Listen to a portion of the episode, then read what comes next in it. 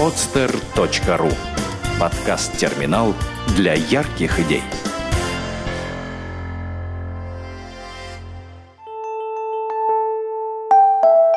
Все вместе. Первый подкаст о социальных проектах в России. Авторская программа Ирины Шубиной. Всем добрый день! В эфире очередной выпуск подкаста «Все вместе». Подкаст «Все вместе» — это первый подкаст о социальных проектах в России. И сегодня у меня в гостях Наталья Шведовченко, координатор по фандрайзингу крупнейшего в Санкт-Петербурге благотворительного фонда «Адвита ради жизни». Наталья, здравствуйте. Здравствуйте. Давайте для начала немножечко вы расскажете о фонде, о том, чем фонд занимается, как давно существует, ну, в общем-то, поподробнее про вашу организацию. Да, хорошо. Смотрите, мы существуем уже 11 год, и э, мы помогаем онкологическим больным пациентам, э, как детям, так и взрослым из всех регионов России. Почему именно из всех регионов? Потому что в Санкт-Петербурге э, функционирует одна из таких самых известных клиник, э, где лечатся пациенты с данными заболеваниями.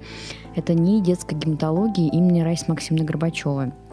Также мы помогаем 31-й больнице отделению лейкозов, первой больнице на Авангардной, э, в Песочном также есть клиника, и центру Алмазова, там тоже есть гематологическое отделение. А, то есть мы покупаем те препараты, которые не входят в квоту федеральную на лечение тяжелых онкогематологических заболеваний. Также мы оплачиваем трансплантацию костного мозга, потому что, к сожалению, обращение в международный регистр доноров костного мозга не входит также в квоту. И э, мы также помогаем больницам с донорами, то есть у нас есть собственная донорская база доноров крови. Именно, и мы стараемся всячески через социальные сети, через свои базы привлекать э, людей к донорскому движению, потому что все-таки а, онкология не лечится без помощи доноров никаким образом. То есть лекарства очень нужны, но кровь тоже очень нужна. Что нашим детям и взрослым нужны многочисленные ежедневные переливания ну и, соответственно, нужны доноры. Плюс также мы, в принципе, занимаемся развитием благотворительности как бы в нашем городе, стараемся придумывать всякие интересные акции. У нас есть детский центр э, «Легко-легко», но находится на Пушкарской 10, и там мы устраиваем как такие социокультурные э, мероприятия для детей подопечных, так и просто всякие мероприятия для творческих людей, для детей просто городских, э, ну, рассказывая о благотворительности, что прибыль этого центра также идет на лечение наших подопечных. Еще что мы еще делаем? Мы также стараемся развивать наш небольшой регистр доноров костного мозга при недетской гематологии имени Раисы Максимовны Горбачевой тоже рассказываем об этом в, прессе, привлекаем людей к этому. Ну вот, ну еще мы также еще занимаемся тем, что наши подопечные, которые выписаны на дневной стационар, они, э, мы для них арендуем квартиры, за этими квартирами следим. Это многокомнатные квартиры на Петроградской стороне. Но это тоже одна вот из наших из, из видов деятельности, так скажем. Ну, вы уже говорили, да, что фонд существует 11 год, да, и можете немножечко поподробнее рассказать о структуре? Кто есть в этом фонде, что это за люди, чем они занимаются в основном? Да, конечно. Смотрите, у нас есть э, несколько подразделений. А, у нас есть донорская служба, которая также занимается потенциальными донорами костного мозга. У нас есть ну, финансовый отдел, разумеется, э, да, потому что у нас мы стараемся э, максимальную информацию о том, куда пошли деньги давать людям, и для этого нужна, нужны как бы очень высококлассные специалисты финансовые. У нас есть отдел лекар, лекарственного обеспечения, куда, собственно, приходят подопечные за лекарствами.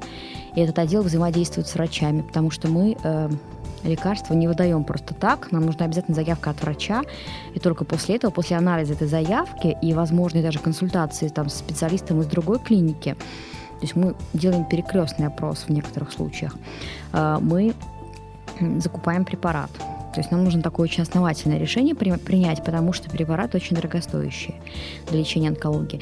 Также у нас есть отдел, который работает с волонтерами, а, организует для них мероприятия, организует мероприятия для создания такой более комфортной обстановки в больнице. Ну, это касается детских отделений в основном. То есть разные праздники, разные интересные встречи, с какими-то известными людьми, э, с музыкантами, с танцорами, ну, с кем угодно. В общем, те вещи, которые повышают настроение ребенка, если он проходит длительное лечение, потому что настроение это очень важно.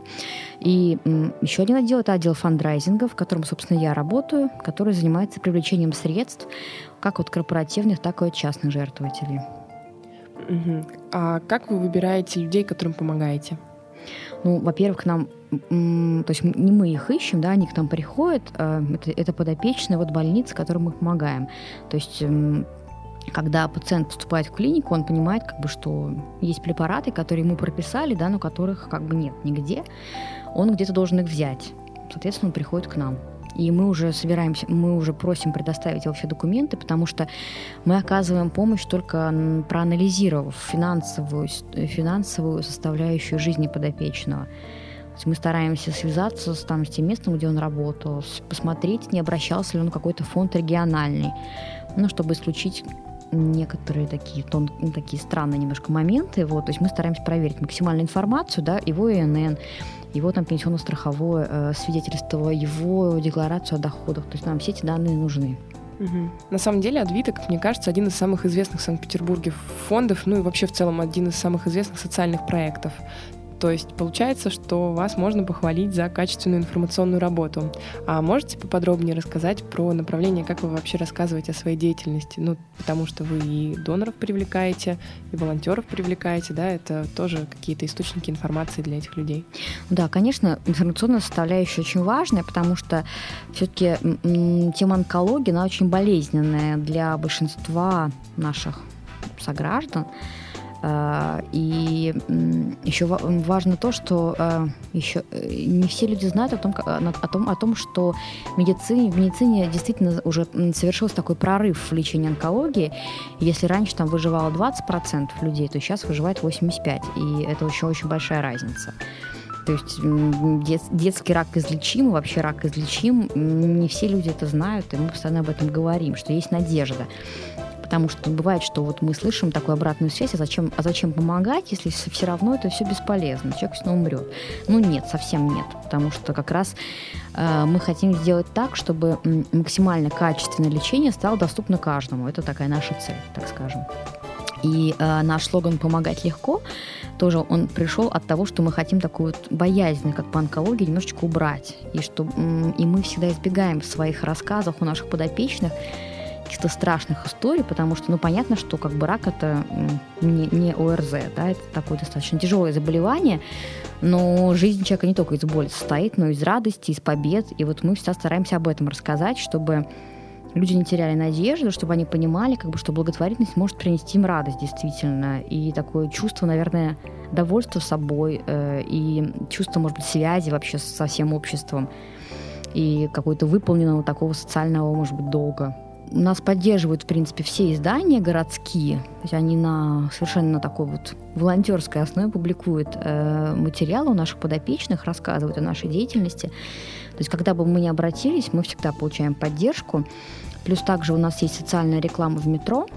Ну, наверное, все видели в метро в вагонах наши постеры. И э, в общем, ну, вот это вот и в социальных сетях тоже мы присутствуем. У нас есть сайт мы сейчас ищем такие новые направления по привлечению доноров потенциальных костного мозга в регионах, потому что есть такая проблема, что э, части наших подопечных, ну и вообще как бы россиян, просто нет для них доноров в международном регистре из-за разницы этнической между россиянами и жителями Германии, к примеру. Поэтому вот нам очень важно, чтобы из регионов тоже к нам приходили доноры, потому что, например, для ребят как бы из ну, вот из, там, из южных городов, для них вообще как бы очень сложно найти доноров. Я еще также знаю, очень интересный у вас есть э, проект «Летающие звери», и мультики, которые вы тоже, да, совместно с кем-то тоже делаете? Ну, это да? студия, да, да, то есть это, это как бы наш проект, э, и а это, опять же, такое достаточно такое новое, новое слово в э, благотворительности. То есть это бренд, как социальный, социальный медиабренд, создан для того, чтобы зарабатывать деньги для благотворительности. Ну вот пока как бы мы только создаем его, ну посмотрим, как это будет дальше.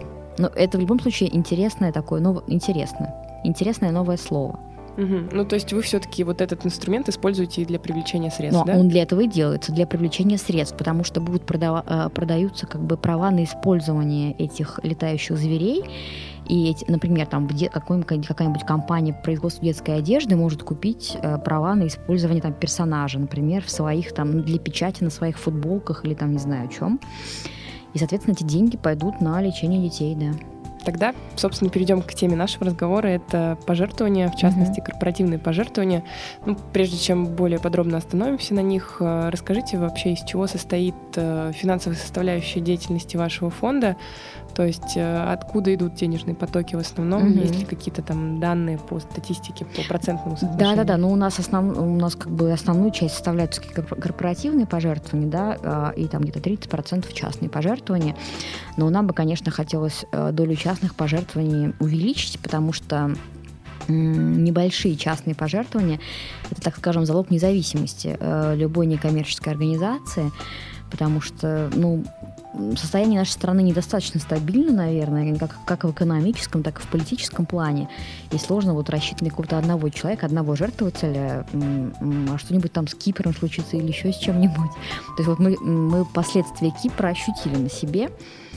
А, и, конечно, это не очень хочется вот попадать в такую зависимость. Поэтому э, мы стараемся как можно больше привлекать просто вот обычных горожан э, к благотворительности. У нас есть масса способов. То есть наши волонтеры с ящиком для пожертвований, с опечатанным, и в фирменных футболках стоят на массе разных мероприятий, которые на открытом воздухе проводятся, разные рок-фестивали, там в музеях они стоят, на выставках, на концертах.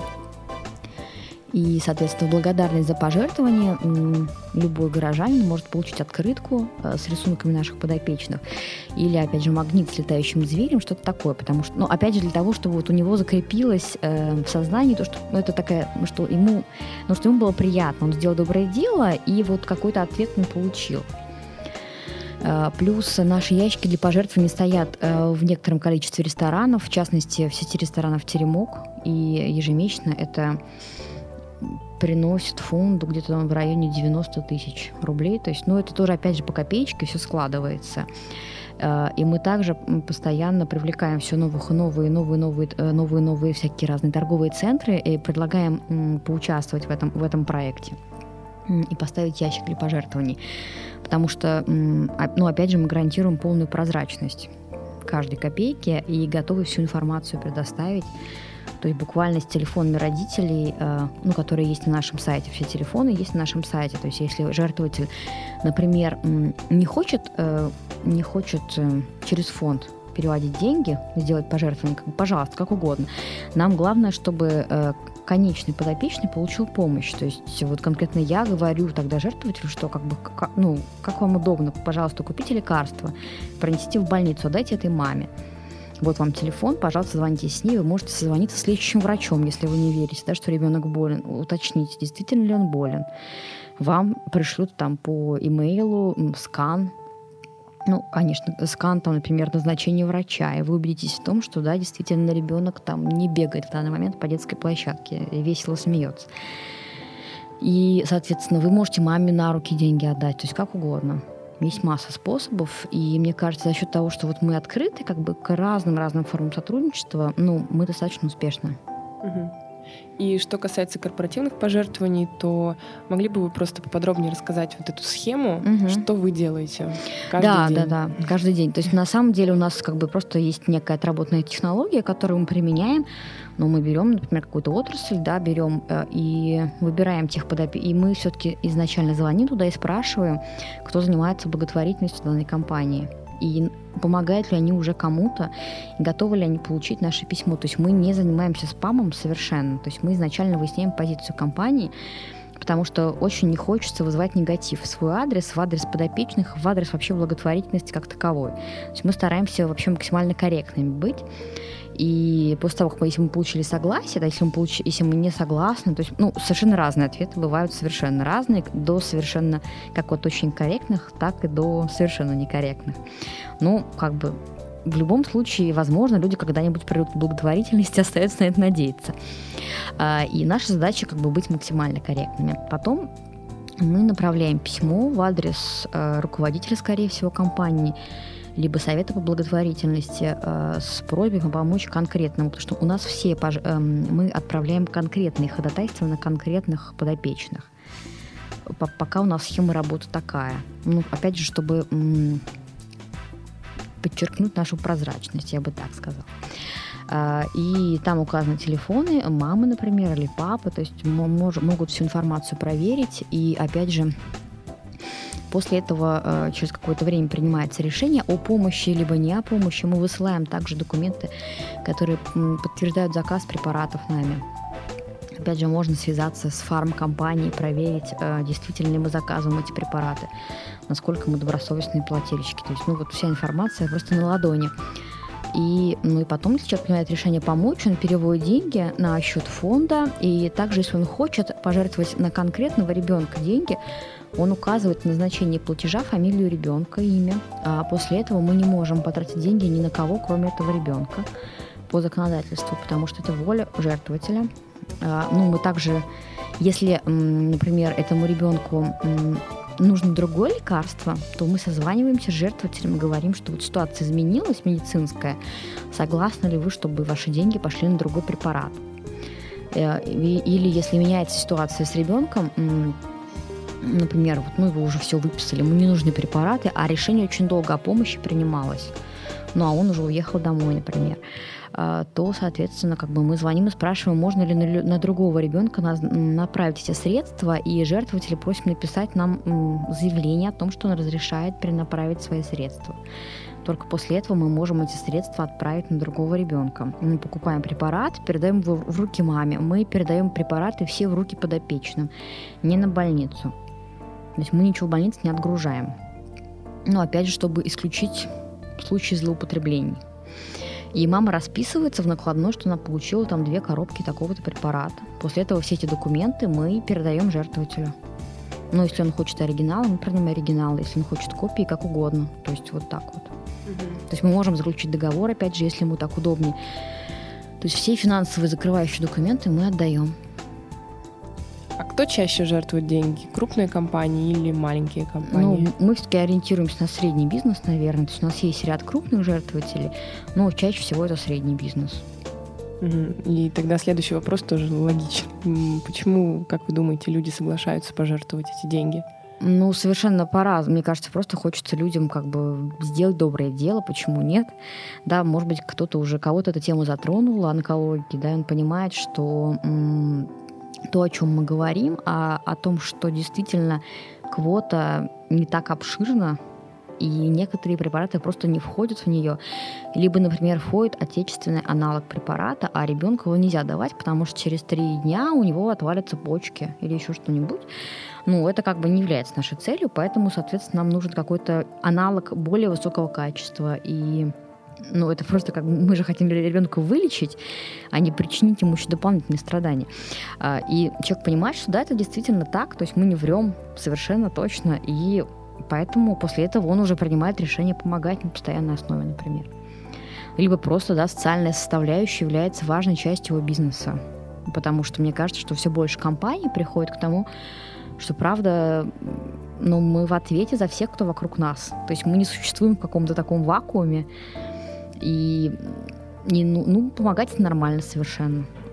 Мне всегда казалось, что для компаний, которые жертвуют какие-то деньги, очень важна имиджевая составляющая. Она как-то обеспечивается фондом или все-таки вы сторонники того, чтобы люди жертвовали, ну, потому что просто хотят?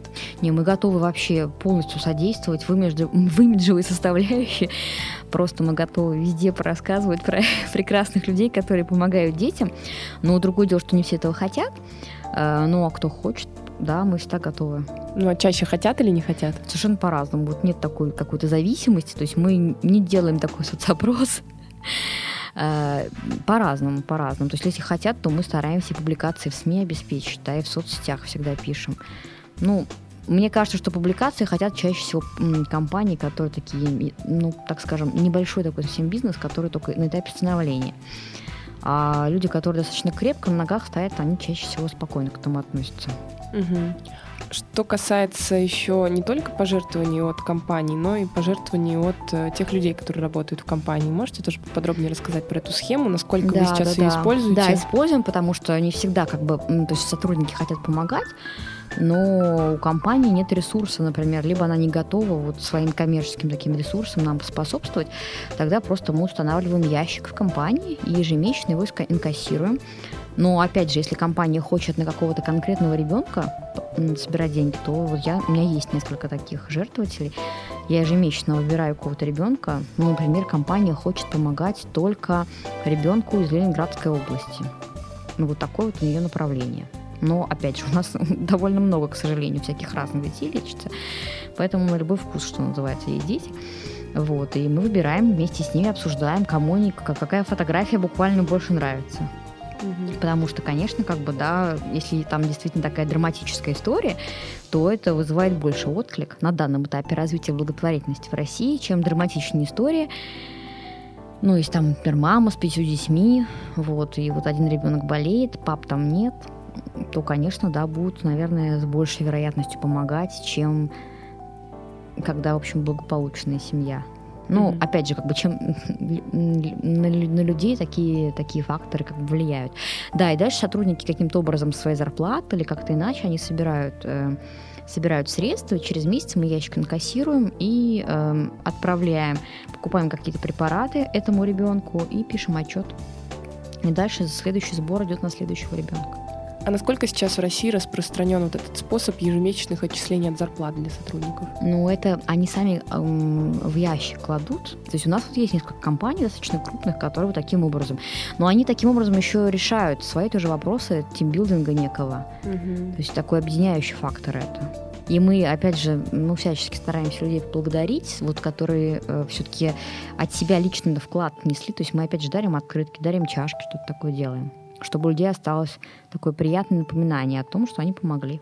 Вот по вашему мнению, персонализация, ну то есть, грубо говоря, фотография конкретного ребенка, она помогает собирать деньги? То есть люди все-таки с большим желанием отдают деньги конкретному человеку, которого они видят, они видят его историю, или это не так? Ну, мне кажется, что пока, это как в России существует большой вопрос прозрачности благотворительности как таковой, да, э, чем более прозрачная информация, тем э, понятнее она э, жертвователю.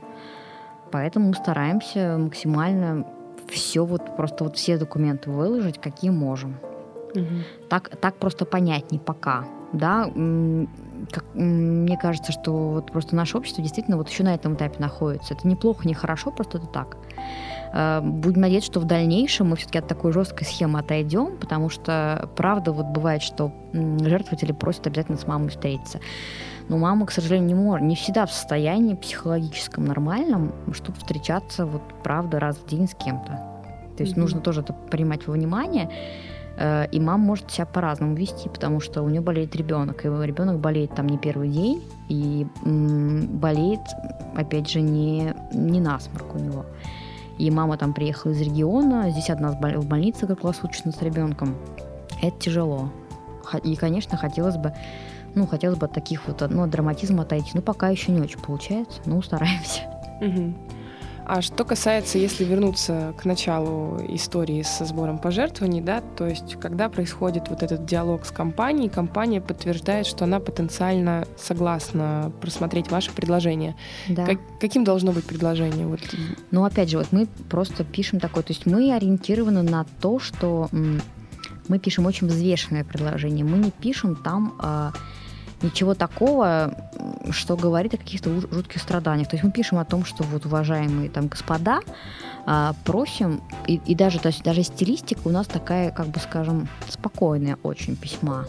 То есть вот этих вот сборы ВКонтакте, которые ведутся разными людьми, там истеричная стилистика достаточно. У нас нет ничего такого. То есть мы делаем как финансовое предложение вот, вот у вас есть возможность, ну вот мы просим вас поучаствовать в судьбе этого мальчика, например, да, а, вот такая проблема у него есть, а, ему нужно вот это вот за такую сумму. Мы пишем, почему это нужно ему, и на какой срок, сколько это стоит, и почему это не покрывается квотой. Ну, в разных случаях это по-разному.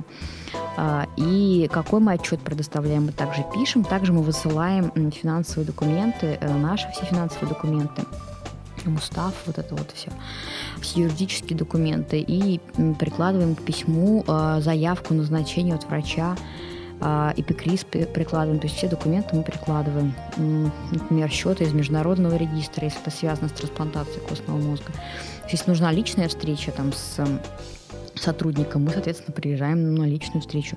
Любой человек может прийти к нам в офис и посмотреть э, как это все выглядит, как выглядит наша ежедневная работа, чем мы занимаемся. То есть мы совершенно открыты. и посмотреть на эти очереди людей, которые стоят за лекарствами у нас. Ну, не очереди, но как бывает, что 5-6 человек сидят да, в, корид... ну, вот в том помещении, где у нас стоит диван, и ждут, соответственно, когда другим выдадут препараты. А если бы вы могли посоветовать э, что-то начинающим фондам, которые только приступают к работе с жертвователями, в том числе с корпоративными, что бы вы могли посоветовать? Ну, мне кажется, что тут нужно максимально, тут нужно просто честно себя вести. Это, мне кажется, единственный совершенно совет. И честно как э, в отношении с родителями, да, с получателями помощи, так и с теми, кто эту помощь готов оказать. Это, мне кажется, вот главный такой, главная вещь, которая должна быть. Потому что если не будет честности, то не будет никакого, да, не будет нормального нормальной репутации, ну и все. То есть, может быть, вы какие-то деньги соберете на короткий период, но не, не больше и не дальше. А если вы нацелены на серьезную работу, то, соответственно, вы должны как бы всегда быть готовыми ответить на вопросы. На любые. Как бы какими бы они вам странными ни казались, или резкими, или еще какими-то некорректными. То есть это ваша задача отвечать на вопросы. Потому что человек должен быть уверен на 150%, что вот его средства, вне зависимости от того, это 10 рублей, 50 или миллион, что они пошли на благое дело, а не вам в карман и там ни на что-то такое непонятное. И тогда такой последний вопрос. Скажите, пожалуйста, Наталья, а что занятие фандрайзингом благотворительном таком проекте, да, в благотворительном фонде дает именно вам? Ну, это просто работа моей мечты. Я очень хотела работать в развитии, я в ней работаю, вот, собственно, и все. Угу. А вы вообще знакомитесь с подопечными, вот, для которых да, вы привлекаете да, да. Я деньги? Раб... Ну, конечно, да, я знакомлюсь с подопечными. У меня как бы нет такого барьера, да, при... ну, я люблю общаться с разными людьми. А, и я работала в больнице больничным клоуном два года. И, в общем, как бы я знаю, как все это выглядит изнутри. Ну, и я заходила в палаты к детям, к взрослым, к разным людям. А, ну, в общем, меня не смущает пребывание в больнице совершенно. Ну и вот поэтому как бы я могу об этом опыте рассказать и жертвователям тоже. И это тоже вызывает доверие. То есть, потому что когда ты говоришь, что я вообще ничего об этом не хочу знать, но прошу денег, это как-то странно. А когда, ты, когда человек знает, что ты как бы сам в этой ситуации был, и ты, в общем, погружен в эту ситуацию, и ты э, знаешь, как все это выглядит, ты можешь подробно рассказать, как там, не знаю, трансплантация костного мозга проводится. Ну, конечно, без ухода в медицину как-то глубоко, но в общих чертах ты это знаешь. И ты это знаешь как-то вот уверенно. Не просто как-то вот непонятно, а ты точно знаешь, что это происходит вот так, вот так и вот так. Что ты там являешься сам потенциальным донором костного мозга, или что ты каждые два месяца сдаешь кровь для этих же подопечных. Ну, это как-то повышает доверие, я думаю. Ну, это как бы нормально просто. Мое доверие бы тоже, наверное, повысилось, если бы мне человек бы как специалист рассказал. Ну, ты доверяешь специалисту. Когда ты видишь человек специалист, то есть вообще благотворительность, это все-таки должна стать профессиональной областью.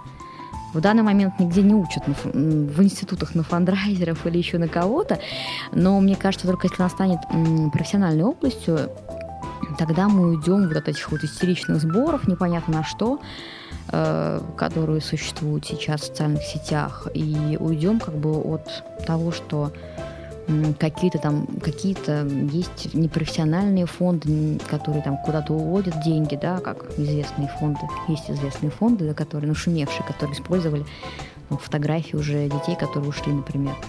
Вот, ну, фонд Федерации, в частности. А, и э, если мы станем профессионалами все, то это как бы, ну, это, это нормально совершенно. Это такой хороший путь развития. Спасибо вам большое за содержательный диалог. Будьте открытыми, честными и не забывайте, что великие дела должны быть добрыми. Это был подкаст «Все вместе», первый подкаст о социальных проектах в России. Меня зовут Ирина Шубина. До скорых встреч. До свидания. Сделано на podster.ru Скачать другие выпуски подкаста вы можете на podster.ru